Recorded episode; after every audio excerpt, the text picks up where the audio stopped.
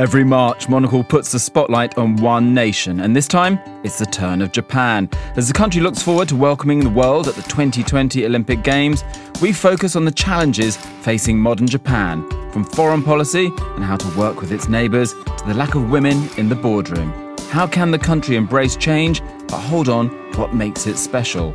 Here's what our editors have reported on. In the affairs section this month, we go inside the Japanese Foreign Ministry as they struggle to deal with an international crisis. We also visit the Jazillians carving out their own niche and meet a very special national icon, a robotic cat from the 22nd century. In this month's business section, we take on the Japanese theme with a look at the country's stationery industry. We visit two of the business's biggest players, Pilot and Mitsubishi Pencil, and find out what it takes to create perfect pens and pencils. And as the government prepares to tackle inequality in the boardroom, we meet four Japanese businesswomen who have risen to the top against the odds. In the culture section, we take the temperature of Japanese media with a top 25 chart of the cream of the crop, from that sexy new Sony Walkman and the return of Technics to the hottest creative agency in the East. Elsewhere, we admire the evergreen Tetsuko Kuroyanagi, explore Fukuoka through its media, and meet Art Basel Hong Kong's new boss.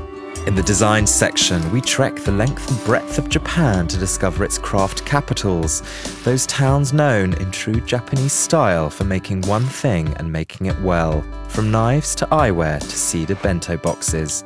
We then stomp through the more tropical hills of Brazil to discover a small unknown diaspora of Japanese ceramicists who've lived there jollying and jiggering since the 1970s. And we also report back from Pitti Uomo in Florence, the watch fair in Geneva, before heading back to Japan again to meet one couple lucky enough to reside in a home come museum dedicated to the legends of Japanese design.